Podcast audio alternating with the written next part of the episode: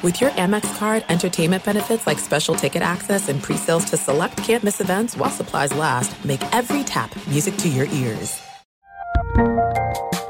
There's a lot happening these days, but I have just the thing to get you up to speed on what matters without taking too much of your time. The Seven from the Washington Post is a podcast that gives you the seven most important and interesting stories, and we always try to save room for something fun. You get it all in about seven minutes or less. I'm Hannah Jewell. I'll get you caught up with the seven every weekday. So follow the seven right now. Live Nation presents Concert Week. Now through May 14th, get $25 tickets to over 5,000 shows. That's up to 75% off a summer full of your favorite artists like 21 Savage, Alanis Morissette, Cage the Elephant, Celeste Barber, Dierks Bentley, Fade, Hootie and the Blowfish, Janet Jackson, Kidz Bop Kids, Meghan Trainor, Peso Pluma, Sarah McLachlan. Get tickets to more than 5,000 summer shows for just $25. Until now through May 14th. Visit LiveNation.com slash Concert to learn more and plan your summer with Sean Paul, Sum 41, 30 Seconds to Mars, oh, and Two Door Cinema Club. You never want to find yourself out on the water fishing without the essentials. So it's best to always pack a Columbia PFG Solar Stream Elite hoodie to protect against the sun. I mean, it provides great protection and it's really breathable so you don't get hot. That's a win-win. Columbia PFG has a lot of great gear, so before you head out on the water, head over to Columbia.com slash PFG to shop their performance fishing gear. What's up, Open Floor Globe? This is Ben Golliver with the Washington Post. I am joined on the other line by Michael the Pod Pina, who is covering the NBA playoffs for GQ 538 and your parents' website. He is everywhere. Michael, we have not spoken since last Thursday, I believe. It was a long holiday weekend, and we appreciate the Open Floor Globe for hanging with us an extra day as everybody got in a little bit of R&R over the weekend. Needless to say, a lot has happened. So here's the plan, Michael. We're not going to be taking questions from the Open Floor Globe today. I have drafted four questions for each of the four series. We're going to try to run through them in rapid fire order. That's always dangerous because you and I have no real concept for what rapid fire is supposed to mean. We tend to, uh, you know, belabor our points. I think I speak on behalf of both of us. Even with this intro, mm-hmm. I'm belaboring the entire idea of, of what's to come. But it's going to be four questions for each of the four series, try to get everybody caught up to speed on what was really a crazy four or five day stretch of basketball. There's only one place we can start. That is with the dismantling of the Milwaukee Bucks by the Miami Heat. They are down 3 1. Honestly, they should have been swept on Sunday. It's a miracle that they weren't. Khris Middleton comes through with some really clutch play after a Giannis Antetokounmpo ankle injury early.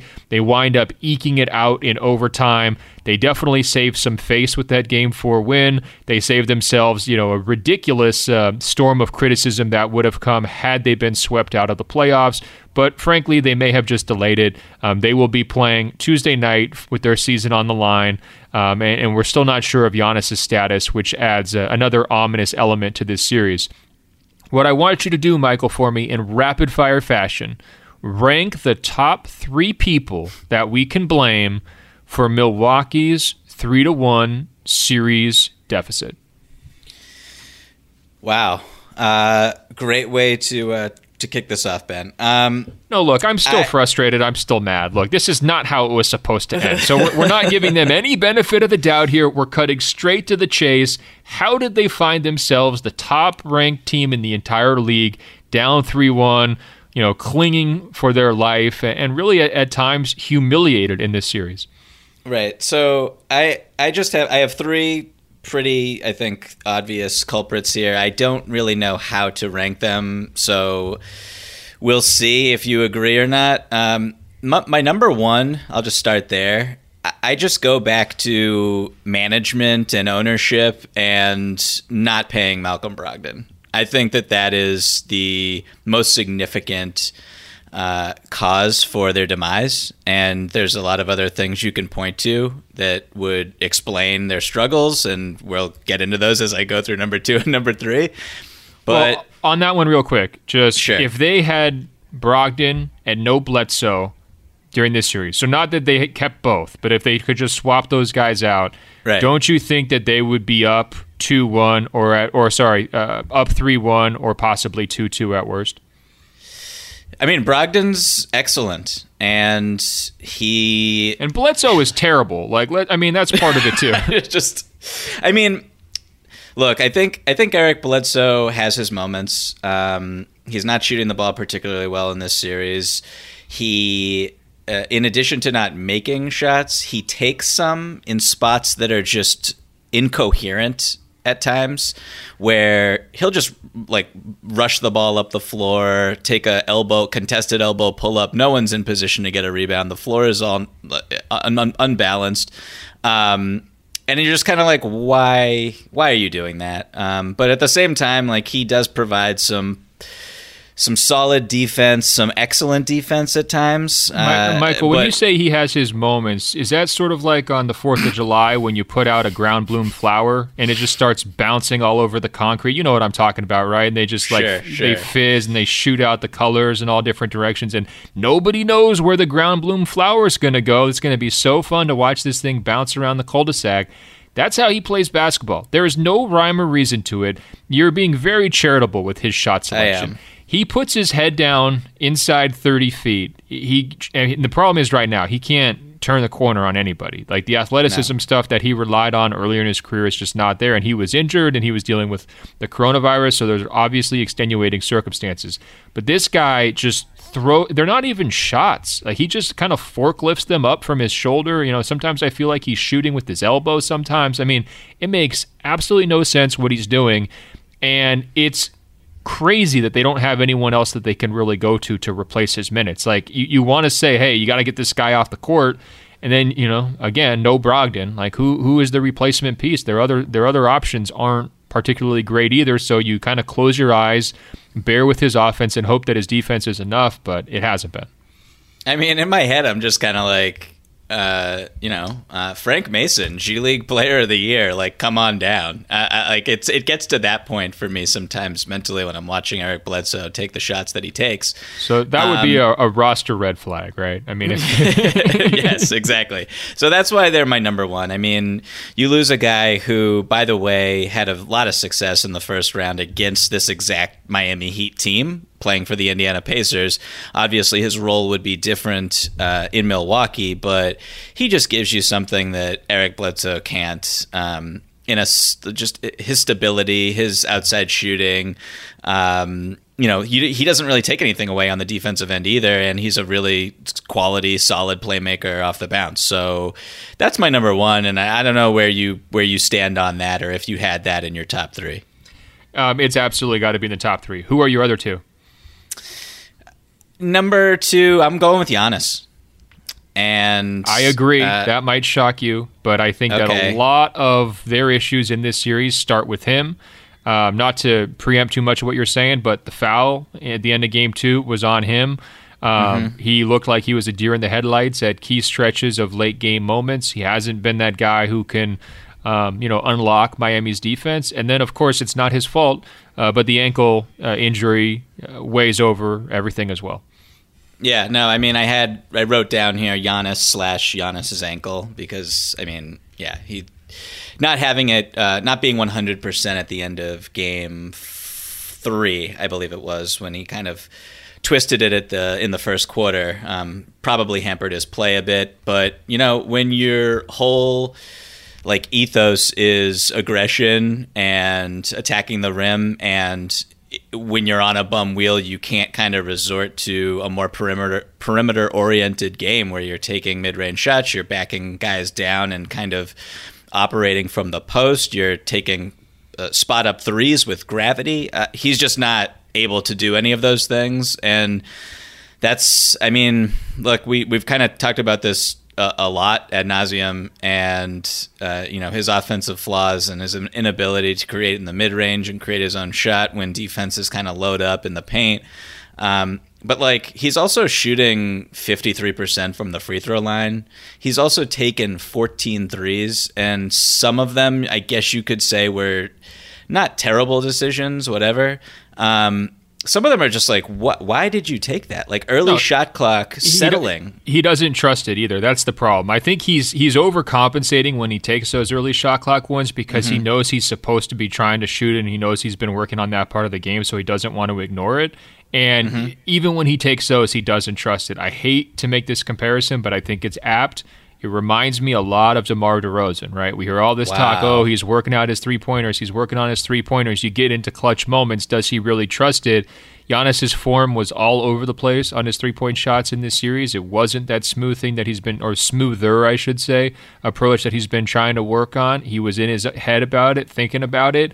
Um, you know, I'm not trying to crush him because obviously they don't have the expectations. They're not even here without him. But he has not been, uh, you know, to me, he's been like B minus C plus in this series.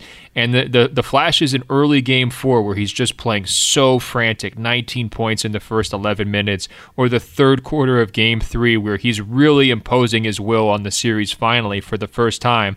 That's what they needed from Giannis to, to come out of the gate in game two after they dropped game one, right? You needed to have that mm-hmm. crazy urgency take over. Like I'm not letting this series go away, and instead we just didn't get that. They were they were stunned. They were back on their heels.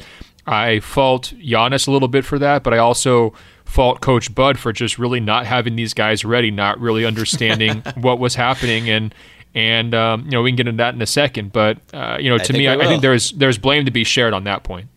Yeah, I think I I kind of echo everything you said about Giannis there, but um, was not expecting you to break out the DeMar DeRozan comp.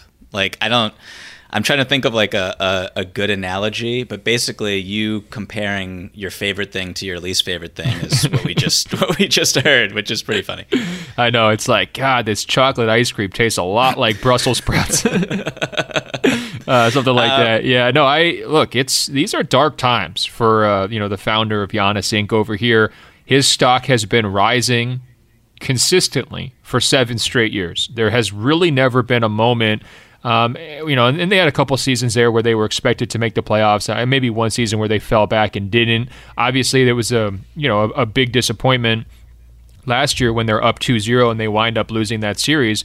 But this is easily, if they lose this series, this is easily the biggest disappointment of Giannis's career, and it's the first time he and the Bucks have ever really regressed since he's gotten there, and that has major implications for Giannis's future. It has you know implications for uh, Coach Bud's job status. It has implications for how do you try to retool the roster. There's going to be blowback on the front office um, and management, in large part because this whole thing was set up for Giannis to be the hero. And as I said, you know, you know, B minus C plus doesn't get you over the top. That's that's not exactly heroic, right? And um, he he has to bear his share of the responsibility, and the shooting stuff is is central to it. I mean, you look at his shot chart. Basically, everything he's doing is around the basket area. And I always want to give him credit, and some of his critics don't, for how well he's able to create those opportunities around the basket, how well he's able to finish those opportunities. Um, you know, he is a, a, real physical force, and it's not just power; it's also intelligence to get to those spots and um, and improve ball handling and improved you know spatial recognition and and and defensive uh, you know unlocking and all that kind of stuff. But if you can't you know be a consistent threat from outside 10 feet and the work you've put into doing that disappears when you need it most, that is very, very difficult uh, to work around for an organization, for a team. And it's also, you know, basically, uh, you know, it falls on your shoulders. There's nobody else to blame. Right. You need an audible, you need a plan B. And this kind of brings us to my number third, my number three uh, person to blame here. And it that better be Coach, the coach. Yeah, it, it, it, it is Coach Bud. Um, uh, Sterling Brown was my my initial choice, but then I had to pivot away to Coach Bud. No, uh, it's always been Coach Bud. Um, I'm not as harsh on him, I think, as a lot of people have been. He is rigid. He is kind of stuck in how he wants to play, and you see against this Miami Heat team, and it might just be just it might just be poor luck. It might just be um, a bad matchup. But uh, on the other hand, like if you were matched up against the Celtics or the Raptors in this round, like those teams are also uh, equipped defensively and offensively to attack your style of play in a seven game series. So I don't want to give too much credence to that, but like Well, let me Bud- ask you. Let me ask you. Sure. If if we traded coaches in this series and the rosters were the same, I'm going to give you a healthy Giannis. Does the Spo led Bucks beat the Bud led Heat? the Bud led Heat. Um, look, Bam Adebayo is not an all star. Duncan Robinson did not have the best three point shooting season, um, one of the best three point shooting seasons that we've ever seen. Uh, Tyler Herro is probably playing eight minutes a game. Um, so, no, I, I think that if Spo had the reins in Milwaukee, they would look similar to how they. I, I think we would, have probably seen some more versatility during the regular season in terms of just switch actions uh, on the defensive end and uh, a little more breadth to how they play and guard and, and just their schemes and their coverages. But I think that the damage would be done uh, in in Miami with Bud there, and I don't know how they would play. um, So but- here's here's evidence of you being just such a polite, nice guy because you've been Okay. defending Bud for the past week, and you just laid out in very rational terms exactly his impact on this series, where he's basically costing them the whole thing. I'm glad that you said it. I agreed with what you said. And here's the tricky part. Here's why it's it's a big deal for Milwaukee. They're trying to appeal to Giannis. Giannis has kind of consistently said, "I want to stay in Milwaukee. I want to be that that uh, one organization superstar level player." But when you're lining up what Milwaukee has going on right now compared to other teams who are going to be trying to get into the mix for a trade or to sign him in free agency down the road, it's a really tough sell. You start with ownership. Hey, we've got some hedge fund billionaires. That sounds good. Well, they're not willing to pay the luxury tax to keep Brogdon. Oh, oh, well, they're not. You know, what would Steve Ballmer do? Oh, well, they're not doing that. That's that's a problem. You look at the front office. Hey, they're making savvy veteran additions. You know, who fit around Giannis. Well. Do they have another playmaker to replace Brogdon? You know, which is a huge and key hole. Did they foresee where the, the sport was going to go? Um, you know, whether you know over the course of the regular season or, or heading forward in the bubble or after the bubble. Well, no, not really, because now uh, you know Bledsoe is basically useless and he's on a long term contract, and the only real playmaker they have is Giannis. Well, that that doesn't seem great. You look at Coach Bud. Well, if you flop him in with uh, you know his competition in the playoffs, the team would be extraordinarily better, and he would be damaging the opposition. Well, that that doesn't seem so great. You know, you do that checklist if you're a player about hey, what are we looking for? You know, for for to, how to spend my prime years. And you know, this is not exactly looking like you know a fancy steakhouse there in Milwaukee. This is starting to look more like a fast food restaurant a little bit. It's okay. I mean, you're a, a little critical, and I think that as you approach as a oh. small market team, as Oh. My you hopes have been shattered. Okay, I was As you- expecting a finals run here from these guys, and they're letting me down hard. Well, you should have been watching Jayson Tatum this whole time, and your your expectations would have been tempered. But I want to just say that as you are building around a guy like Giannis as a small market team, it's like you want to balance future flexibility with um, with how strong you're building your team in the here and now in the present as he approaches that contract extension decision, right? So you kind of are in a I guess like it's an impossible situation because if you if you kind of are more patient and you keep more doors open going forward, uh, like but at the same time you're kind of like Giannis if you stay with us and I know we've been let's uh, we've been knocked out of the the playoffs in the first or the second round this whole time. Uh, but we have all this cap space, we have these assets, and going forward, like from year 26 to 31 of your career, like we're going to make some serious moves and we're going to win some titles. That's a little bit of a harder sell, I think. And it's a really complicated, just team building uh, conundrum, I think. And so I want to just point that out as we're kind of just bashing the Milwaukee Bucks Well, organization. Look, it is it is tough, but look, this guy fell in their lap. They deserve credit for developing him, but the entire challenge is to kind of set things up for him to have that long-term sustained success. That's their whole deal. And if it's, you know, resulting in a 5-game exit in the second round, uh, that's not good enough. And I, I do think if you're trying to paint this vision, here's how we're going to build around you. If you're Giannis, isn't your natural counter going to be like, Hey guys, um, just just one quick follow up. Am I ever going to be able to play more than 36 minutes in a must win playoff game, or am I going to just have to watch Donte DiVincenzo decide my season? Right? And then what's your answer there? And I, I don't I, look. I know people are going to say, "Oh, it's an easy, you know, low hanging fruit to go after Coach Bud on the minutes." His philosophy makes absolutely no sense, Michael. After Game Three, he tells us, "Oh, there's a ceiling." Giannis and Khris Middleton can't play above 36 minutes. They're expending so much energy. It's just impossible to play these guys more than that, right? You look around the playoffs, obviously, other really quality organizations, you know, uh, Toronto Raptors with Kyle Lowry, Lakers with Anthony Davis, whoever it might be. And you look back throughout history, Jordan, LeBron, all these guys have played way more than 36 minutes in the playoffs, right? I've been banging this drum for more than a year that this is just kind of out of step with how everybody else is doing it, right? But if you're smart enough to have cracked the code and you understand be- uh, better than everyone else how energy management is supposed to work, fine. We better see it play off in this series, and it hasn't um, at all. And then you look at Game Four, and they're you know, seasons at stake, obviously. And what does Coach Bud do? He throws the ceiling out and he plays Middleton, I think, 48 minutes in an overtime game, right? And he really has no explanation for why he did that other than, well, we needed to win the game. Guess what, Coach Bud? You needed to win game one, two, and three as well, and playing your main guys and having them ready to play bigger minutes absolutely would have helped. That's on him. And I do th- want to just highlight one dilemma here as I'm freaking out.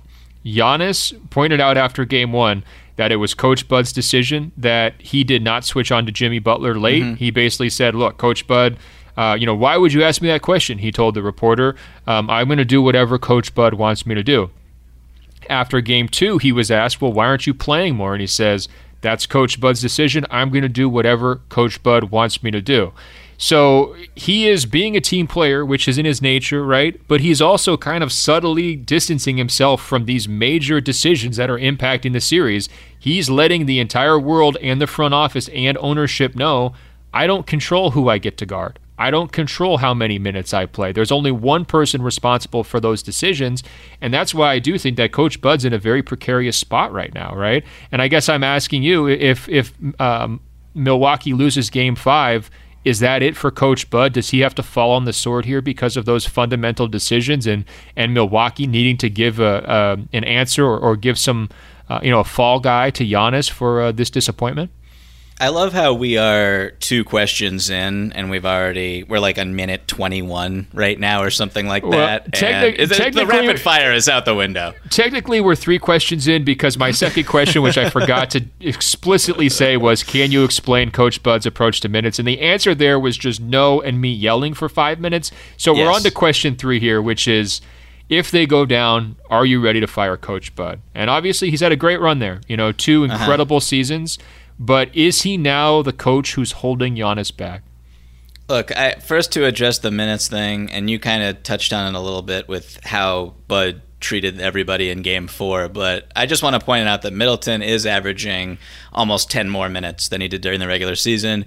Brook Lopez is almost averaging 10 more minutes than he did during the regular season, and so is George Hill. So Giannis is the most important guy here, right? And his minutes are not up from the regular season, which you know there's a factor there with the the injury and him leaving in the first half, et cetera. But like, yeah. Um, so I just want to point that out real quick. Oh yeah, no, and, it's it's a great point, and also we should point out Giannis plays so hard he tires out, and I think that's a factor. Like they want to play him in bursts for a logical reason because you know he is sucking wind at times, but that goes back to preparation from the coaching staff. The most important thing you could do coming into this season is having Giannis feel like he's comfortable and capable of but, playing 44 okay, minutes but, in a playoff game. And that's going to be on him right. for sure. But if you set the standard of like, hey, bud, we're just going to be chilling here, playing you 30 minutes a night uh, all season long, that ramp up is tough. And these guys are so bought in. I mean, Bud holds so much and wields so much influence in that organization that they really just do whatever he says.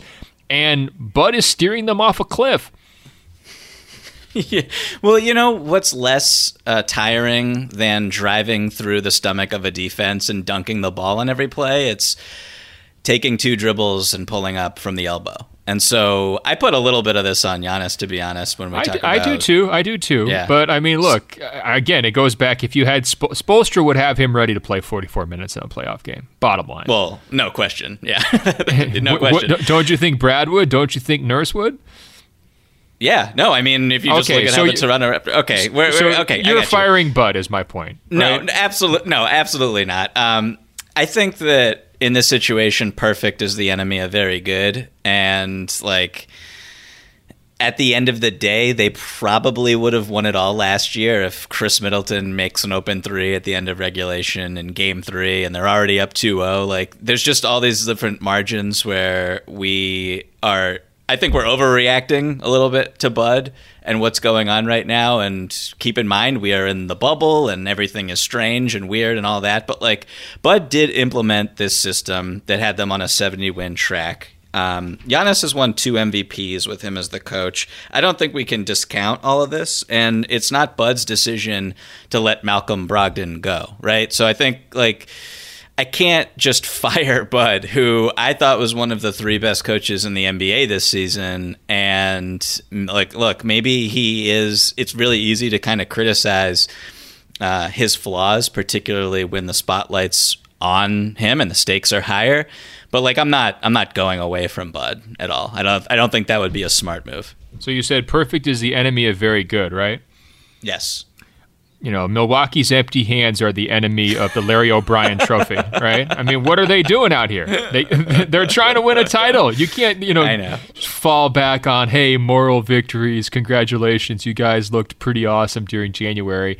Um, look, it's tricky because they don't have a lot of other buttons to push. They don't have a lot of young prospects they could cash in and trade. They don't have great draft picks. They need to win right now. They're under the gun from a timing perspective. They can't really expect much more from Middleton, who I think has been strong in this series. They cannot hope that Bledsoe is going to turn his career around. Look, he's three years straight now with terrible postseason performances they're stuck. They don't have a really great move to make. They if they could do anything, it would be a time machine to you know pull Brogdon back into the fold. They certainly can't do that.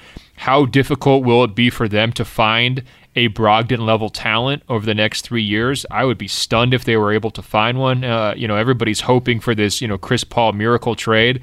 I'm not sure that's going to be taking place. You know, given how much Oklahoma City uh, enjoyed having him there uh, this past season, they're stuck. And I think that if your ownership, your head is spinning, you can't believe this is how it played out. You're nervous about Giannis, and you need to send a message to Giannis. If you don't fire Coach Bud, the message to Giannis is, "Hey, bro, we're just kind of hoping you could fix this for us," and that's a terrible message heading into free agency. So, um, you know, I, I think you know, it, push comes to shove. I would probably pin this one on Coach Bud, and uh, you know, just hope that a, a different leadership voice could help take Giannis over the hump next season. I don't know if that would actually be possible. We've talked about some of the inherent flaws to his game and and and to their roster, but it does feel like something needs to give here. Otherwise, uh, you know, I don't I don't know what your pitch is to Giannis. I think it gets pretty dark next season. All right, let's tie off this series with one charity question to the uh, Miami Heat. You know, the team that's actually going to be winning it, uh, most likely. Michael, do you buy them as a title threat? I know to win, they would have to get through, most likely, your Boston Celtics. So this puts you into a tricky predicament. But how much have they showed here um, in in their series against Milwaukee that either you know goes past just exploiting what the Bucks are doing and actually says, "Hey, we're, we're announcing our arrival here in this title conversation." I think you you have to buy them as a title threat because they're they've just defeated the top seeded Milwaukee Bucks and they're going to be most likely in the the conference finals. So from there, I do think that they could beat either the Raptors or the Celtics. Um, I think they have enough shooting, they have enough ball handling. Uh, they have enough scoring. Their defense is super versatile, and Bam Adebayo creates a ton of matchup problems for just about anybody. And I think Jimmy Butler has shown that he can put a team on his back when he wants to. Um, I don't think. So. I mean, it's it's possible, but would it be likely? Like, let, let me ask you this: rank Miami, Boston, and the two LA teams. Those are the four most likely teams to uh, to be in wow, leaving right? out the Houston Rockets. Jeez Louise. Well, look, I mean, if you can find a weaker link than Russell Westbrook right now in the entire league, I'd like to see it. But um, no, I mean, let's just you know, those are the teams that are up in their series, right? Or I guess the Lakers are are technically tied, but I feel like Game Two should have counted as two losses for uh, Houston, first on the scoreboard and second for playing Westbrook during okay, crunch time. Okay. You'll have your but, time to get through this. Let's let's let's go back to the main the main point here. Right. Um, so would Miami be fourth in that group? Yeah, for sure. Although I, you know, so why have, are we so disrespectful to the Heat? That's what I'm asking because I feel the same way. But well, so they, uh, they have probably had the most impressive of any second round series of, of any team so far, right? I mean, I what would yeah, what would no, be the have, other option? They've they've dismantled Milwaukee. So is this just a case of us? Like the the action is happening in front of our eyes and we're just so stuck on the the previous expectations for the heat group that we're not catching up.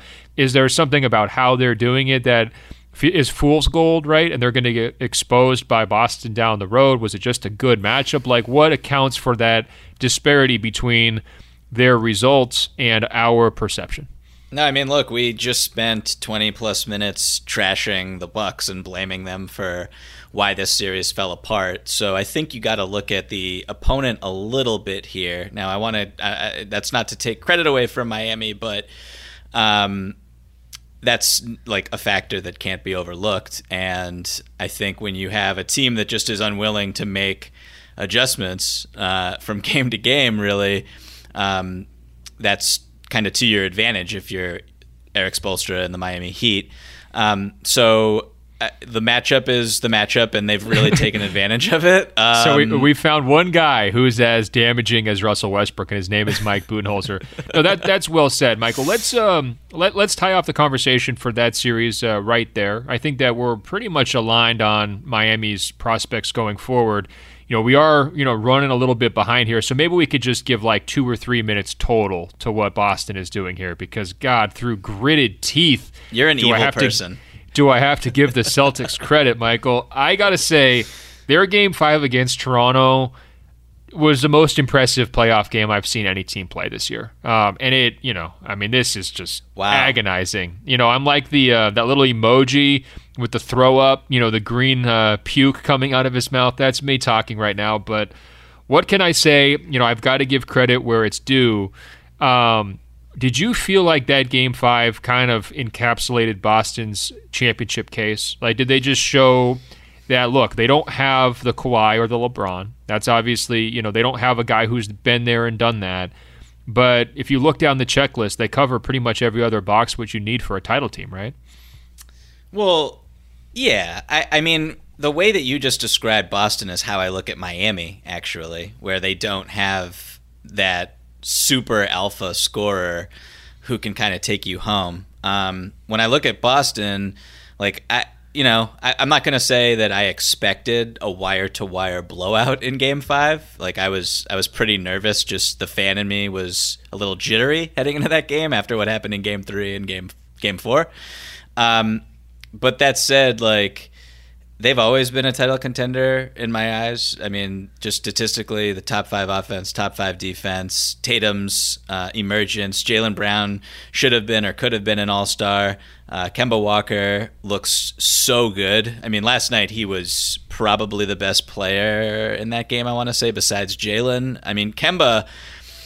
Kemba is excellent, and so when you have a, a situation where Tatum, who's your primary guy, who has been struggling scoring the basketball, I think for the past two games, uh, to have someone like Kemba who you can just like give the keys to, and he just will efficiently dice up the defense. Um, that's a luxury that I think a, a, a, true championship contender needs. And so I've kind of always thought that they were at this status and. Uh, not having Gordon Hayward at all for this series, or really since you know game one of the postseason, and just how important he's been to how they want to play. Uh, that's been doubly impressive to me, and just kind of further emboldens the idea that they are. I think 538 has them as the favorite right now to win it all, and I don't really Man. think that that is outrageous. I don't know. I, I, almost view the Hayward thing as addition by subtraction because it gave them all their lineup clarity, right? It's like, hey, here's your five guys. Here's who is going to matter. Those five guys fit great. I want to give a shout out to Theis. Um, He's for, great. You know, he, he was he, got the job done against Embiid, making him work in the first round, and then he's tracking all over the court defensively against the Raptors bigs, who present a lot of challenges by going out to the perimeter so much, and he's he's handling that responsibility too. He plays with great activity. Um, you know, I just think he's one of the more unheralded guys kind of left in this mix, and you know, we talk all all the time. Center's in trouble. How are they going to survive and everything else? And he's been, um, you know, quite plucky and very helpful to what they're doing. Um, your point on the offensive distribution is an important one. Nobody cares who's getting shots unless it's Kemba not shooting enough. That's like the only time people are like, hey, we got to make sure he's involved, right? Otherwise, if Tatum's the leading scorer, Brown's the leading scorer, Kemba's leading scorer, no one really cares. It's not, you know, people aren't tallying, you know, shots and touches and whose offense is it and alpha and all of that. That's just not the Celtics vibe.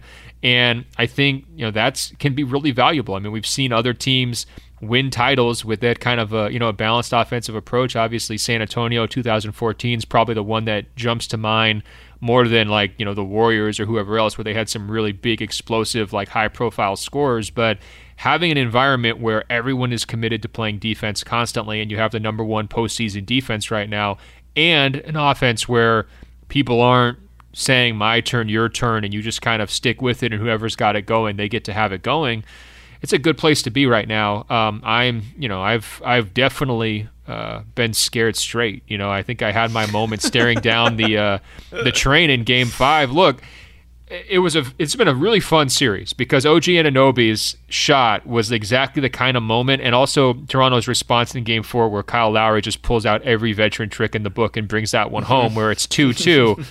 like if Boston was going to crumble, if the fact that they had never won a title before was going to get exposed and they were going to get sort of big brothered by a team, Game five was the moment for that to happen, right? Lowry comes back out. Let's say he starts strong, and now they're starting to get in their heads. Are we really this good? You know, we've never done it. We don't, have, and none of our main guys have that much postseason experience. Maybe Kemba starts having flashback to Michael Jordan spitting his cigars out in disgust after first round exits. Like all the ghosts of the past kind of come back, right? Yeah. But it was exactly the opposite, right? It was like, hey, we're punking you early. We're never letting you back in this game. We're going to beat you so badly that Ibaka and Lowry are yelling at each other about uh, Lowry's complaining to the officials. And that after the game, Nick Nurse feels it necessary to, you know, take a little swipe at Pascal Siakam and try to motivate him for game six because he realizes that if Pascal doesn't play better, they've got no shot. They're going home, right? I mean, that is what a championship type team does. You know, it just wears down the opponents by a lack of mistakes, by consistency, and by focus. And Boston did all those things again. Like I could, I just want to puke listening to the sound of my own voice, but it, no, it just it has. It has to be said. So here's another question for you, though. I don't want to forget about uh, that Anunoby shot because that was a classic, man. That was a really fun playoff moment in game three. I mean, Taco Fall guarding the inbounder just adds to the, the legend of that pass from Lowry. It's just an amazing pass, an amazing catch and shoot shot. It happened in the empty gym, but I didn't even really notice the empty gym as much because of just how magical that uh, that particular moment was. I'm just curious in hindsight, how scared were you when he hits that? I mean, did that feel like the moment where it's like, you know, this is a, you know, a BS win for Toronto they just pulled out uh, of nowhere, and that could have like a you know a repercussion type effect where you know it just sinks Boston's spirit. I mean, how worried were you when you watched that go through, and and what did you make of the shot and his reaction? I think I, I texted you. Well, first of all, you texted me right after that shot went in with some just unnecessary trash talk, and I responded. No, no, I just sent you some passport paperwork to fill out. You know, hey, we're all we're all Canadians now, Michael. and I responded um, by saying something along the lines of, "Yeah, they let they made that mistake on purpose so that they could let the series drag on, so that Gordon Hayward would be back by the conference finals." And I was, I don't know if it came across in the text, but I was 100% bluffing. I was, yeah, false bravado is what they call that, Michael. I was very, very nervous. Um, you just don't want to like if you can go up 3-0 and you're up two with 0.5 seconds left and you don't close the deal, like that is it's devastating, especially as you as you alluded to, a team that has not uh, been to the mountaintop, that does not necessarily have championship experience, that uh, you know you just want to see how they would respond, and then you know game four happens, and I thought that that was kind of a, a kitchen sink game by by Kyle Lowry and by some of the other guys on that team. Uh, Pascal really came through in that one um, for the first time in the series and the only time in the series. Um, but basically, like, yeah, that shot falls through. I mean, my wife was reading in our bedroom, and I, I walked in and just kind of stood in the doorway, and she looked up at me and thought someone passed away. So in the moment, I was pretty devastated. Uh, the I next thought you day, were going to say you threw her book out the window or something. uh, you know, like I I look at it in hindsight as it was it's truly an incredible play. Like the pass, everyone said what they need to say about the pass, which is just like one of the best side ba- sideline out of bounds inbounds that I've ever seen in my whole life. Um, OG to catch and just get the shot off with Jaylen closing out hard. Um, I mean, it's like the degree of difficulty is like how many times is that going to be executed? It's incredible. Um, on the other end, like I also still can't help myself from seeing the defensive breakdown and Jaylen just losing it and not knowing where he was supposed to be. And it's so weird because the Celtics you know, people were kind of criticizing Brad Stevens for going zone on that play. The Celtics basically, since Brad Stevens has been hired, have gone zone to defend sideline and baseline out of bounds plays. So it's like it's completely nothing new. There was no excuse for the mistake. Um, I saw some criticism of Jayson Tatum for leaving uh, OG, um, but like it was a zone, so no, that was not the case. Um, Can so, I defend Jaylen for one second? I sure. think he he was worried about the lob to Gasol at the rim right? And I think that you know I think Theis was beat by maybe like a step or a, maybe three quarters of a step. And so I think that Jaylen was concerned, and it's funny because, like, oh yeah, are we really going to see Marcus Gasol flying through the air to like dunk an alley oop? Like, I mean, at this stage of his career, probably not. But I think that's why he stayed tucked in, and I'm not sure he ever thought that cross court pass was possible. I also want to give him credit for the hard closeout. You know, once he realized what was going on, of course, he's you know uh, a second late there. Um, yeah. I wonder if you could redo the whole thing. Do you just take Taco off the court and find a I way was, to stash your yeah. fifth guy? Yeah, hundred percent. Like I was gonna tweet right after, but I had to just basically put my phone in the toilet. Um, that I am on team do not guard the inbounder for the rest of my life, and that's basically where we're at. Like, well, I what just, about this idea? What about this idea? What if he had just stationed Taco in front of the rim rather than uh, you know in front of the inbounder. So that way you don't have to worry about so Jaylen would be Gasol in the corner. At all. Yeah, yeah, so no. so you you're just hugging tight on everybody around the perimeter, and you're just saying, Taco, you're our designated swatter if this ball comes yeah. anywhere near the rim, and and then now you've got the an extra body to chase. Probably um, probably you're worried most about I guess VanVleet in that situation. So maybe you're kind of like you know doubling VanVleet and. Right yeah, that's probably how I would have done it. But you know, I mean, look, Brad can learn from us. Probably, I'm, I'm sure yeah. he's listening to this. I'm sure he's taking notes right now as we speak. Um, so yeah, I mean, great shot. I'm kind of you know excited about about how it's turned out, and I would not be able to have this conversation if the Celtics did not win Game Five. Um, because well, I'm so a sore loser. Here, here's my next question for you, and it's a uh-huh. quick one. Um, I'm going to ask an answer, and you tell me if you agree was there anything else Toronto could have done in this series to kind of be in a different spot, to not be down, uh, you know, 3 2 headed into game six?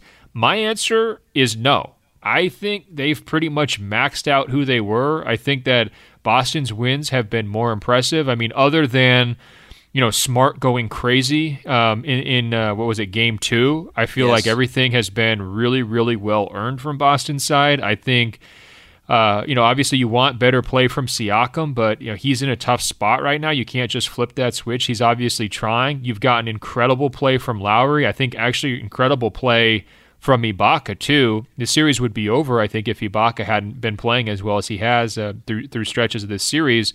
So I, you know, I think they're just you know, I, think Boston is, uh, you know, a half cut above Toronto. and I didn't see it coming. Obviously, I picked the Raptors in this series, I think they've played kind of everything that they can play. And, you know, if, if Siakam mm-hmm. finally gets going, maybe they can force it to seven. Um, but the series would be over if OG doesn't hit that crazy shot. And, um, you know, I think ultimately Boston, Boston's just been steadier. Boston's better. Um, I will say about Toronto, you know, if you look at Second Spectrum, they have this shot quality statistic, which basically tells you what your effective field goal percentage should be based on the shots that you're taking and how the defense is playing you and who's taking them, etc. Um, and they have one of the highest shot qualities uh, in the second round, but they just are not hitting anything. So if you're a Raptors fan, that is a source of optimism for possibly turning this around. I mean, Nurse like, was saying that exact thing. You're right on the money, Michael, and he looked like he was ready to pull his hair out. You know, I don't know if he needs to needs to get that guitar out and play some upbeat stuff and just kind of get his mood back on the other direction. But he was just, you know, they had like a, what 11 points in the first quarter, and he was like, "Our offense was actually really good." Like he's like, "We got so many good shots." He just couldn't believe it. Yeah, 100%. I mean, I'm watching the game live and I just expect, you know, when Fred VanVleet takes a pull up that's a pretty good look, I expect it to fall. I expect Norm Powell to hit his spot up threes. I expect, I don't know, like Kyle Lowry is just not, you know, I, I we can't really ever go back to the pre-champion Kyle Lowry, but like shooting the ball, that's kind of what he's been in this series. He's not been very effective shooting the basketball.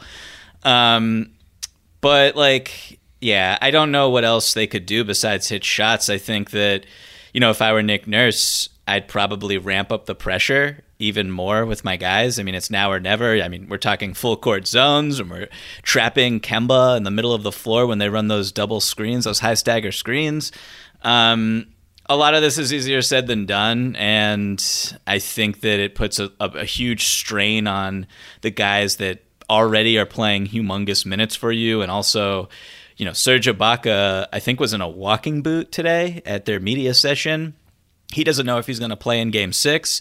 Uh, Marc Gasol cannot be on the floor for all of these aggressive tactics, no. which is I think Marcus Gasol is. I think he's actually playing with two walking boots on. Uh, I think based on his mobility level. Um, so yeah, they're in trouble. Look, if if Ibaka's not back and right, they're in, in deep deep trouble. Um, hey, last question here on this particular series: um, If Boston holds off Toronto and they mm-hmm. face mm-hmm. Miami in the next round What's your prediction there? Give me one key X factor and the and the matchup you're most looking forward to watching because I think if you go one to five, there's interesting matchups the whole way through, right? Yeah, I mean, I'm taking Celtics in six, and I feel like I'm going to be belaboring the point, but the Celtics are just so different from Milwaukee, and I think like Boston, and I feel like this way about Boston with Toronto as well, where they basically, you know, they're holding up a mirror to their opposition, but they just are more talented because of Tatum and Jaylen and Kemba. I don't think that Miami has those types of offensive weapons. I think Tatum would still be the best player in the series, and conversely, like. I mean, I don't even think it comes down to Tatum versus Butler, who's the best player, because I just look at Boston's personnel, and I think there's so much better designed to take away guys like Herro and Duncan Robinson than Milwaukee was, right?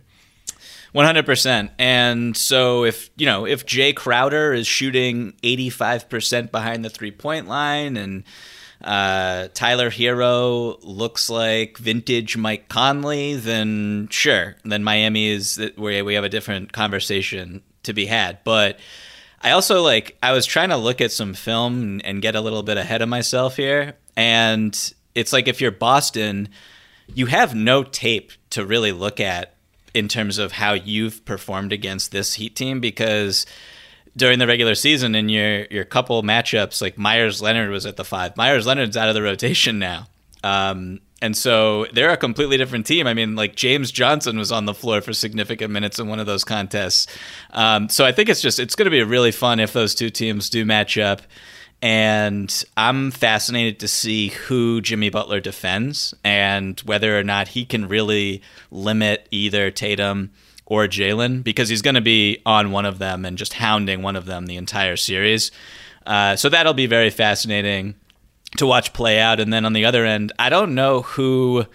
Like who's going to guard Kemba Walker? And you know when they do run, I just keep plugging the story I wrote because I just feel like it's really relevant, and I'm just gonna tap myself on the shoulder, but like as the Celtics continue to run this uh, high stagger screen for Kemba, which is, it, I mean, it makes their offense unguardable. Like if you're Miami, um, are you going to switch that and put Bam on Kemba and then leave yourself potentially vulnerable in the paint with a different matchup? Or just how do you guard that? Because I think that that is the head of the snake in a lot of ways to Boston's offense. And Bam is so unique where, like, I don't think he could shut down Kemba in space, but he's not like Marc Gasol or Serge Ibaka out there. For sure, I think that's that is a key matchup to um, to circle Kemba versus you know Miami's defensive strategy on him. I also think another one is like Duncan Robinson, Tyler Herro, and um, you know Jae Crowder versus reasonable expectations. Right? I just I, those guys have been playing well and, and helping um, you know mm-hmm. Miami for sure against Milwaukee. Do those guys come back to earth? I think that's a another key one to uh, to keep an eye on. Um, look, my heart um, it will be taking Heat in five, um, just to oh mess with you. Oh my god! oh, hey, slow down, slow down. That was just my heart's pick. My head's pick is right there with you, Celtics in six, and it's it's painful. Um, and look, I mean, if my first book has to be celebrating a Boston Celtics title, which only happened like once every 30 years, it's going to be pretty, pretty rough. So um, I guess I'm there with Pitbull and Rick Ross in the um, the Heat fan cheering section. Let's let's go, Dale, Dale, Miami, Dale. All right, let's shift gears to the Western Conference here quickly, Michael. Um, of course, my tongue's in my cheek here. I hope everybody realizes that. Um, have you ever seen an MVP play a worse game than Russell Westbrook in Game Two? just let's just frame it properly. The foul trouble thing was just ridiculous. I mean, they give up just such a string of uncontested baskets when he had five fouls. As he put it, I was just running all over the place, Michael. And I've had a long standing uh, maxim that says, uh, mm-hmm. Do you want to play with purpose or a purpose? And the guy who actually inspired this maxim was Russell Westbrook because he plays with purpose. He plays hard. He does run around a lot but does he play with a purpose? Is there a vision or an overarching uh, theory to what he's trying to do? Is he, um, you know, playing smart or is he just playing hard? And I think Game Two highlighted that maxim better than any other game of his career. It was just an utter disaster. He knew it. He understood it. I do mm-hmm. not understand how Houston did not pull him from that game um, late or, or just try something else. I realize Austin Rivers. I thought they were really going to, yeah. They really should have. And, and Rivers didn't play well either, so that's probably part of it. But I think the big part of it is the superstar expectations, the ego, and, and that stuff is driving that decision. Um, have you ever seen a player damage his team more in a playoff game who, who was an MVP level guy? Uh, not really. Um, you know, it's funny because you add context here, and it's like, okay, Russ, if you are on the floor and no one's guarding you and you're shooting threes and missing them, then that's that's not great. That's not what you want, but it's it's not a worst case scenario like you dribbling the ball off your foot and creating like six or seven live ball turnovers against a team that can't score in the half court and needs those transition opportunities to thrive. No, he should have um, just shot the ball into his own basket. Punt I mean, it. Just, yeah, just yeah, just, just punt the ball out of bounds. Like hit a digital fan in the face. Like it's better, honestly. You know, Michael. Everybody says PJ Tucker is a smart guy. He does the little things right and everything else. That's usually true. I think in the fourth quarter he actually should have shoved Westbrook into LeBron, causing a sixth foul, because that would have been the best move for their team. Right? Westbrook fouls out. You could just play without him for the last eight minutes, and you're fine. It's it was such a bad game. I mean, and the turnovers were and the decision making was more than anything, but like it's so clear to me that his quad is just not right. He does not look even close to as explosive as he normally does, or did, I should say, like seven or eight months ago, whenever he was looking like an MVP candidate and the best player on the team. Um, you know, the Lakers, and, and, he also he also tested positive for the coronavirus. In his defense, I mean, yes, that's another yes. thing too. Is that throws off everything, and so you know, I'm, I'm bringing it a little bit uh, probably too hot in this situation, but like I said, I mean, I'm sitting right there watching this meltdown from 15 feet away, and it really hurt to watch. I mean, it was almost to the point where I was like, can I just get, you know, like tinted sunglasses so that I can have like maybe just a little bit less of this impact, right? Because there's something that can like ease this burden on my eyes. No, I think like when we talk about the the quad injury that kept him out of um, significant time earlier in the on in the bubble. Uh, and forced him to miss about half of that first round series. Like those possessions where uh, the Lakers will double him. Well, uh, excuse me, the Lakers will double Harden in isolation and use Russ's uh, man to come over and help. Um, when James kind of swings Russ the ball and he settles for those threes, which he was not doing earlier in the season, he was attacking that space either before the pass or uh, uh, and being kind of this force on the move on a cut or catching and just going and attacking the rim. And like he clearly doesn't trust his body right now. That's what that tells me because he's taking threes. If you just go back and watch them, that are they just don't make any sense. Like they're bad shots. You're wide open for a reason. Like you're not Lu Dort. You're Russell Westbrook. You should be attacking that space and making things happen out of it, forcing the defense to to react and get in rotation. Um, but with Russ, yeah, it's it, like it's deja vu. I mean, this guy cannot resist it, and you're right. He doesn't trust his body, and so he just, you know, the ego gets to him. Nobody's guarding him from 15 feet. He feels like, hey, this is our philosophy. We're supposed to shoot threes. I don't want to be the guy who lets the team down. And of course, that's exactly what he's doing by taking those shots. It was a brilliant but obvious defensive plan from the Lakers. I would continue doing that. Um, we saw teams do it during the regular season it really screws up what Houston wants to do. And that brings me to my next question, Michael. Like, let's say he comes out at points of this series and struggles that badly again. I mean, the quad's not likely to heal itself. Um, you know, he, he can't play worse probably, but, you know, can he play a ton better? I think that's an open question. How do you handle Westbrook's minutes? I mean, what's your strategy? Do you just try to cut him down maybe to 20 and, you know, go to him before the game and be like, look, man, like I, I we, we appreciate your valiance here and trying to play through it we've just got to kind of rejigger things. I mean, what's your approach? I I don't want to mess with like Russell Westbrook's mentality, so I'm probably just like not even talking to him about any of this. Like at the end of the day, you need him to if you want to win the title, you need him to play well. You can't win the title without Russell Westbrook. You can't win the title with Russell Westbrook playing 20 minutes a night, um, even if they're an excellent 20 minutes.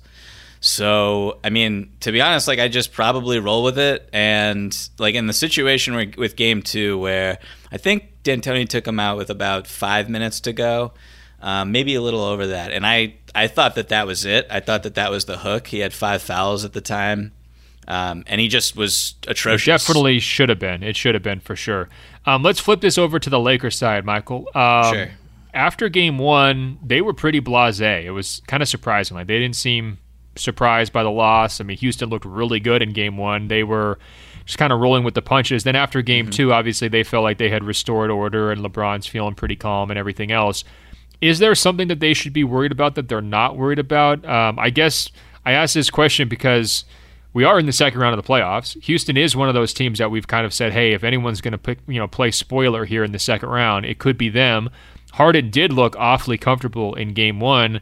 And yet here are the Lakers just kind of like, yeah, you know, we got this, no problem. Um, do you do you see something they should be concerned about? I mean, I don't think they should be content at all. Um, like watching game two, they had this big lead that was because Markieff Morris hit more threes in the first half than he had in the entire postseason heading up to that point. Um, and all in the span of like two and a half minutes too. Yeah, and so you have this lead, you lose this lead because the Rockets are basically just doing what the Rockets do. They're taking a bunch of threes and making a bunch of threes, and they have.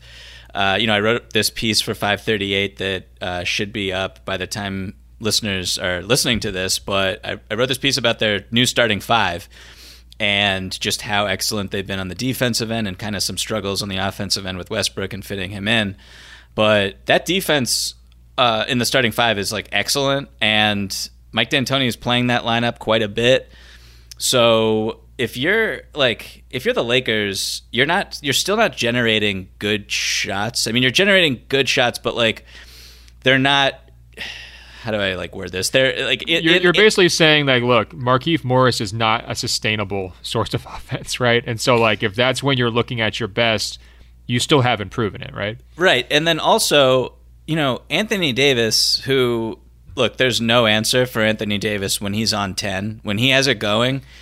but the shots that he takes, they're like so difficult from the mid range, where it's just like the the the like the degree of difficulty on these shots that he's hitting like you're just waiting for them not to fall which eventually you would think they won't. I mean pj tucker is just busting it um, in these one-on-one matchups and forcing really tough looks.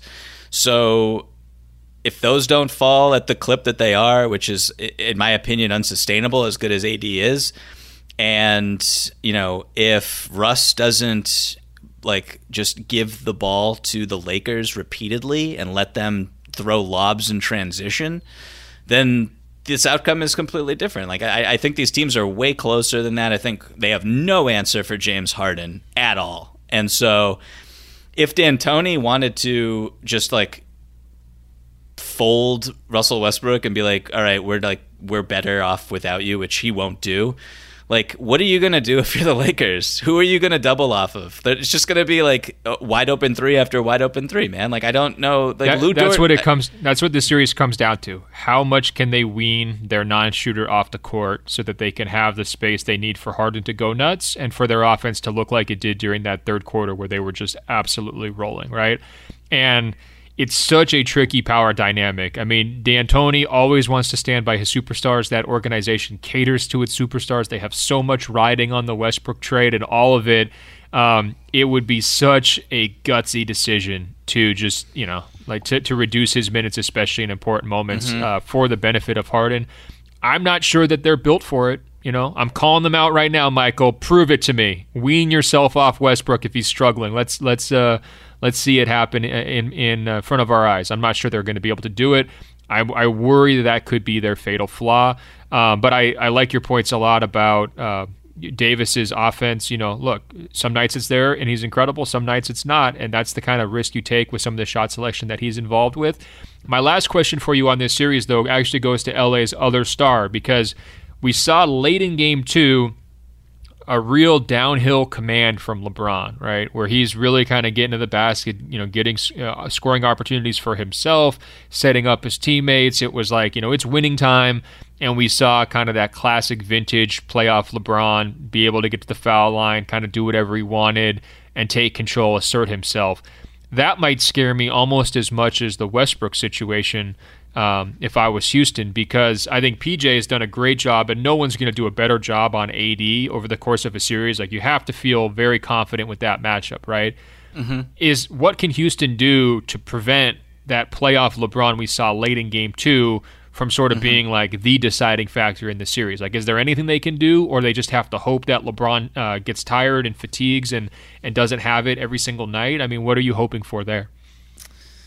I mean, what can you do to stop LeBron James? Uh, uh look, I would be a age old question.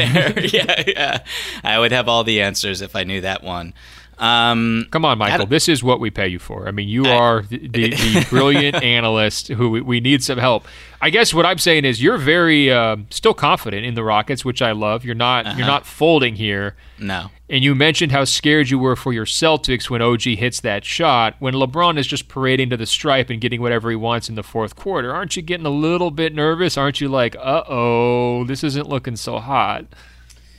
A little bit, but nothing is like when I watch the Celtics because there's like a, the fandom element makes me completely irrational. When I watch the Rockets, I'm, I'm not a Rockets fan. I just think they're really good, and I look at how like if LeBron wants to play the way that he did at the end of uh, game uh, at the end of game two, then you're probably going to have to be small as the Lakers, and the small Lakers I don't know. I just I'm not really thinking that they have it defensively to slow like the hard charging Eric Gordon drives and just the general aggression from Harden and I don't know. I just I think that like at the end of the day they that the Lakers can't stop like the Rockets. And so what so LeBron does on the offensive end is kind of kind of moot.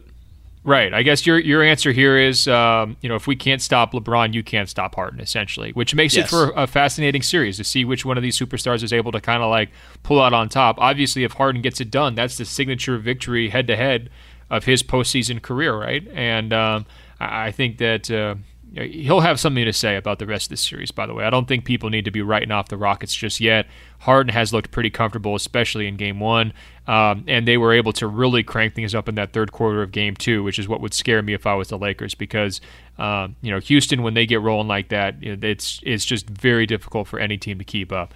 All right, let's uh, close off here with uh, you know four questions about Clippers and Nuggets. I'm going to start with maybe the uh, the juiciest one, the trolliest one.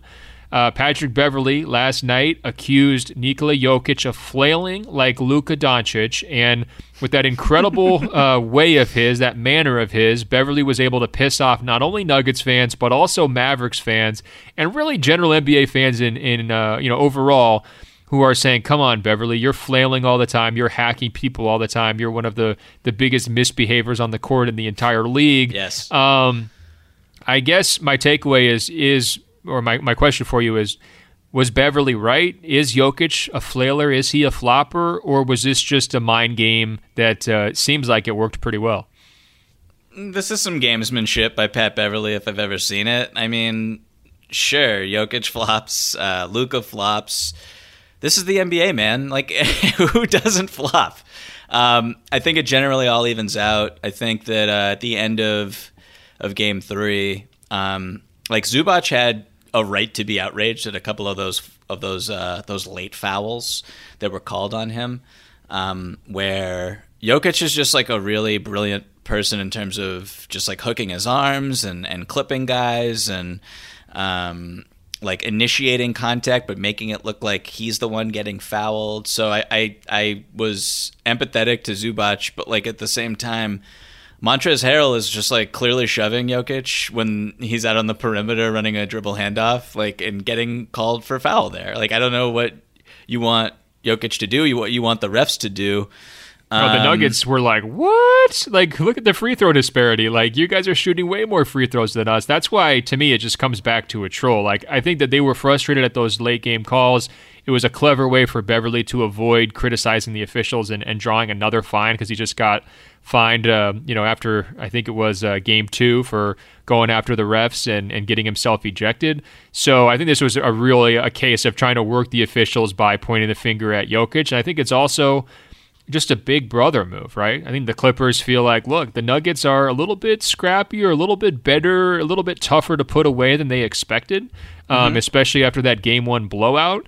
So now it's time to play the psychological games and try to get into their heads and get them thinking and put them back on their heels and kind of you know put them in their place, quote unquote, um, just as a way to to maybe uh, take some wind out of their sails. I appreciate the move by Beverley. I mean, he's just a fantastic quote in general. He's and he's also emblematic, I think, of the Clippers right now, where I feel like they're the villains of the bubble. Uh, would you agree? Like they, they seem like the self cast villains of the bubble. That's an interesting way to put it. I mean, they're not very like likable, and maybe that is because Kawhi Leonard is just this like machine who has no emotion at all, and Paul George like I just wouldn't use the word likable to describe Paul George. I think he consistently puts his foot in his mouth, and I'm not referring to any of the mental health stuff at all. This is this is giving yourself a nickname. This is uh, going after Dame Lillard for no reason on social media. This so it's like all that stuff is just not cool and you you, you don't in... need to defend it or explain it i think it's it's pretty self-evident at this point i try to yeah. defend paul george as much as i can but i also see the point that he doesn't he's not very likable it's just kind of how it is um, no. well can i ask you on this though speaking of paul george my next question for you from this series would be do we have to start putting some respect on his name in terms of how he's playing because he had 32 in game three um, you know Kawhi had some moments, but he also wasn't that dominant takeover guy necessarily in game three. He's had some really nice flashes throughout these playoffs. I'm not trying to say, oh, Paul George has taken the team from Kawhi or anything like that, but this was a big game. The Clippers needed it. They were down early.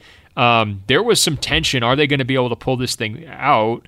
And Paul George kind of stepped up for them, didn't he? And and I feel like the people who, the same people who don't enjoy liking him or rooting for him also might be a little bit overly reluctant to give him credit. Do you agree? Paul George was ridiculous in game three. I mean, total boss, uh, especially in the second half during spots where it looked like like I was watching that game just staring at the score, wondering when the Clippers were going to wake up and being like if the Clippers lose this game, like what are we even doing right now in the bubble? Like the like this team that's just like the championship favorite would be down to the Denver Nuggets. Like wild. Um, and he just wouldn't let them go away. He hit some really difficult shots. He was super aggressive. He was guarding Jamal Murray and bothering him the whole night, or, or vast majority of the night when Kawhi did not have that responsibility. So like Paul George was uh, was absolutely tremendous, and you have to tip your cap to him. And he really stepped up in terms of what the expectations always were for him as the the one A to, or I guess the one B to Kawhi's one A or whatever it is. Um, so he, I mean, he was just tremendous, and if he continues to play like that, that's I mean, that's just why so many people think that the Clippers their ceiling is has not even been met yet. For sure. Let me ask, let's close this off with two final questions uh, from this series. And the first one will be pretty easy. Are the Nuggets toast? no, man. I'm not I'm not giving up on them yet. Um, they were in game 3. Jerami Grant had I think 3 shots near the end that had those been launched by Jamal Murray or Nikola Jokic, it might have swung the series the other way. Um, stop, stop right there. What if they were launched by Malik Beasley? Did you ever did that thought go through your mind? You know, remember at the trade deadline they move him because they know they're not going to pay him this summer, and I think he winds up on Minnesota. Was that a spot where they're trailing in that game? They need to get back into it. You well, plug him into that corner. Does he hit that shot? No, I'm not going to say that because I mean Jerami Grant has been terrific, and he was terrific in that game seven and that game six, and just in the comeback against Utah. Um, I think of actually yeah, but he about, did he did chuck three straight bricks. I know I mean, he did, on. he did, he did, he did. But I think more about um, Will Barton, who's actually like a player on the team still, and great call. What he would do offensively in a spot like that, and just how how much more he would stretch out the defense and and just be another option. Um, but like if you're Grant, I mean, some of those shots I haven't gone back and rewatched them. I just remember seeing them in real time, being like, "This is just not what you want if you're Denver. Like this is this is go time. This is game three. Like uh, uh, series tied. Like Jamal Murray needs to be taking these shots as he did during the the, the in the first round, and, and to to advance them to where they are now. So yeah, no, I, I do. I, I mean, like, I do not think that, that Denver is completely toast. I think that they've been badly outplayed in the fourth quarter in this series. Um, their point differential is just, it's not looking great. Their defense is still in the series kind of what it's always been in the bubble, which is just atrocious. And um, that's not a sign of optimism. But Jokic has played really well. I think that he has a matchup advantage. Um, I think that that Murray, honestly, like when we talked about him becoming this star before our very eyes uh, in the first round, it was like a very nice story. Now he's like kind of doing it with Kawhi Leonard on him. Like he's blowing by Kawhi Leonard to get to the basket and finishing. That's well, there's that like, there's that ankle check on Kawhi too, where he stopped and popped uh, from the perimeter. I think it was move. game two, yeah. and Kawhi mm-hmm. went flying. I mean, shades of Iverson and Jordan. I mean, I you know, a little bit. I'm I'm honored that you uh, would compare Kawhi Leonard to Michael Jordan. I don't know why I used the word honored, but I, am surprised. Only in you... only in Jordan's lowest moment would I make that comparison. Yeah. Um, so no, I'm not giving up on Denver yet. I certainly would be still pretty surprised if they actually won the series, but this is a real team, man. Like, and offensively, they have real weapons. And I, real quick, like shout out to Michael Porter Jr. for that dunk. Which wow, I, I like. What was it like watching that in person. I, so I it was crazy because I just randomly had a floor seat for that one. Usually in that arena, they they have us up on these um, a little bit further back and up, uh, raised off the court. So, and it was right in front of me. That it was on the hoop, like directly in front of me. So I basically was level with the ground. Michael Porter Jr. seemed like he was 26 feet in the air. Like, I mean, I have like just from that angle, it was so trippy. He seemed so far off the court. And there's actually a picture of an NBA photographer took from that sideline angle where it, it does have that same effect, like that low angle shot where he's just like flying through the air. That dunk was wild. There's been a couple of dunks. Jaylen had one actually last night he too. Did. Yes, yes. I'm where glad you brought that up. It, it feels like they're almost using like moon shoes or something. You know, like these guys are just flying off the court. So yeah, there's been a couple of those, but uh, that one was the best dunk of the bubble to me. Uh, just how pure it was, and the Clippers were so mad there was no foul call, and it's like, come on, guys, we can't spoil the, the highlight by calling a charge in that situation. No, that's uh, despite despite Montrezl Harrell's best efforts. Hey, my I'm actually with you on a lot of what you're saying about Denver. I don't want to write them off. I do think the Clippers have taken control here. It wouldn't shock me if they won in five. It also wouldn't shock me if they won in seven. They've just been that kind of shaky, that kind of up and down. You mentioned a little bit earlier about how you're waiting for the Clippers to kind of flip the switch or kind of like get serious.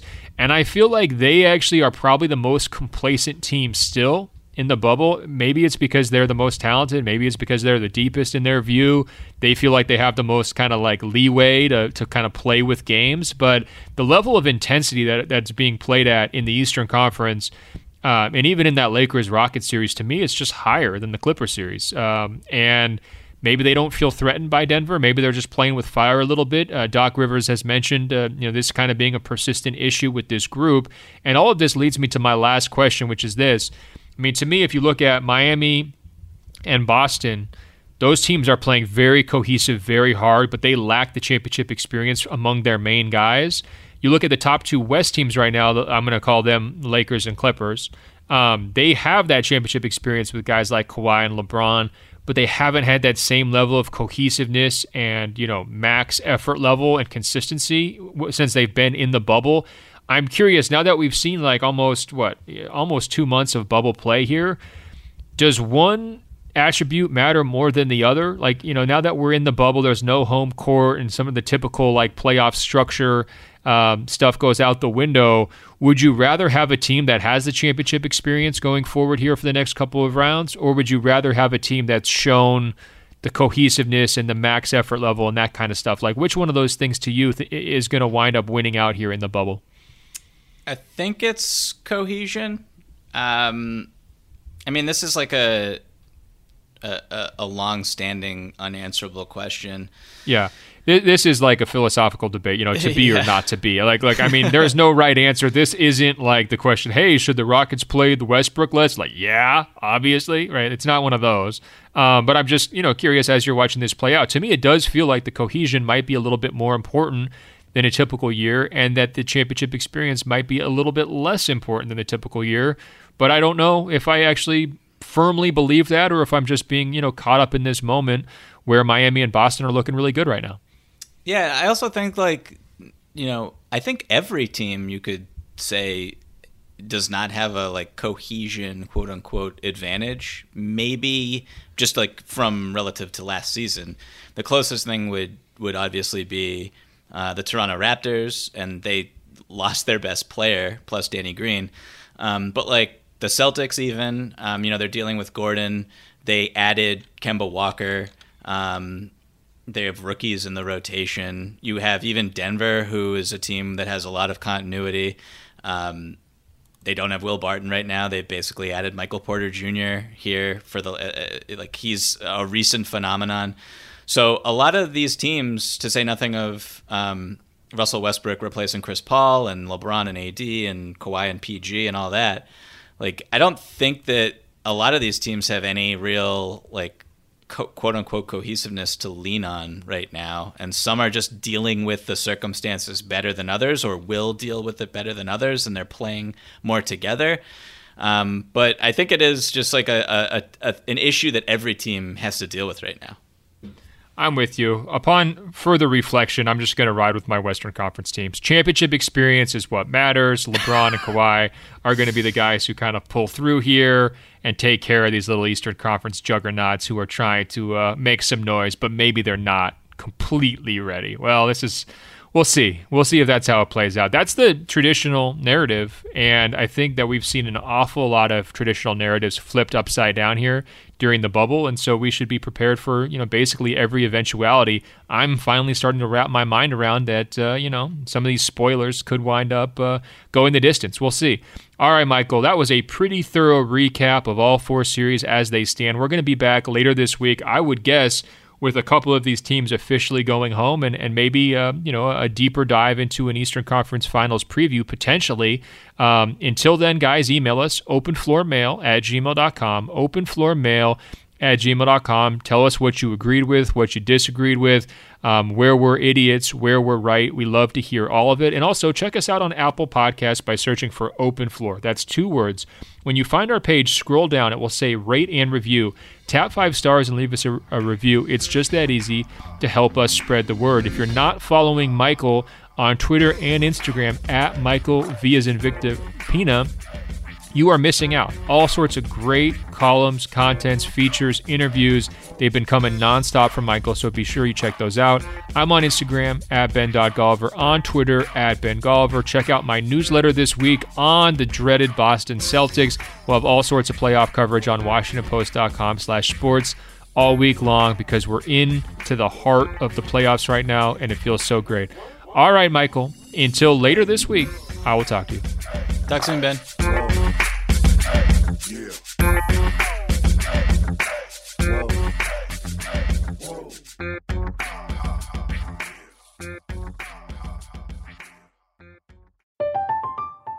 I'm Katya Adler, host of The Global Story. Over the last 25 years, I've covered conflicts in the Middle East, political and economic crises in Europe, drug cartels in Mexico. Now I'm covering the stories behind the news all over the world in conversation with those who break it. Join me Monday to Friday to find out what's happening, why, and what it all means. Follow the global story from the BBC wherever you listen to podcasts. Live Nation presents Concert Week. Now through May 14th, get $25 tickets to over 5,000 shows. That's up to 75% off a summer full of your favorite artists like 21 Savage, Alanis Morissette, Cage the Elephant, Celeste Barber, Dierks Bentley, Fade, Hootie and the Blowfish, Janet Jackson, Kidz Bop Kids, Meghan Trainor, Peso Pluma, Sarah McLachlan. Get tickets to more than 5,000 summer shows for just $25. Until now through May 14th. Visit LiveNation.com slash Concert to learn more and plan your summer with Sean Paul, Sum 41, 30 Seconds to Mars, oh, and Two Door Cinema Club. Thank you for traveling with Amex Platinum. To your right, you'll see oceanside relaxation at a fine hotel and resort property. When booked through Amex Travel, you can enjoy complimentary breakfast for 2 and 4 p.m. late checkout. That's the powerful backing of American Express. Terms apply. Learn more at americanexpress.com slash with Amex. Open a limited time 11 month certificate at Kemba Financial Credit Union. At 5.25% APY, it's more than triple the national average, plus, it's a safe and secure way to grow your money. Visit your local branch or kemba.org slash CD for details. Offer expires May 31st, 2024. APY equals annual percentage yield. Restrictions apply. $500 minimum and $250,000 maximum deposit. Advantage status required. Comparison based on bank rate average. Federally insured by NCUA.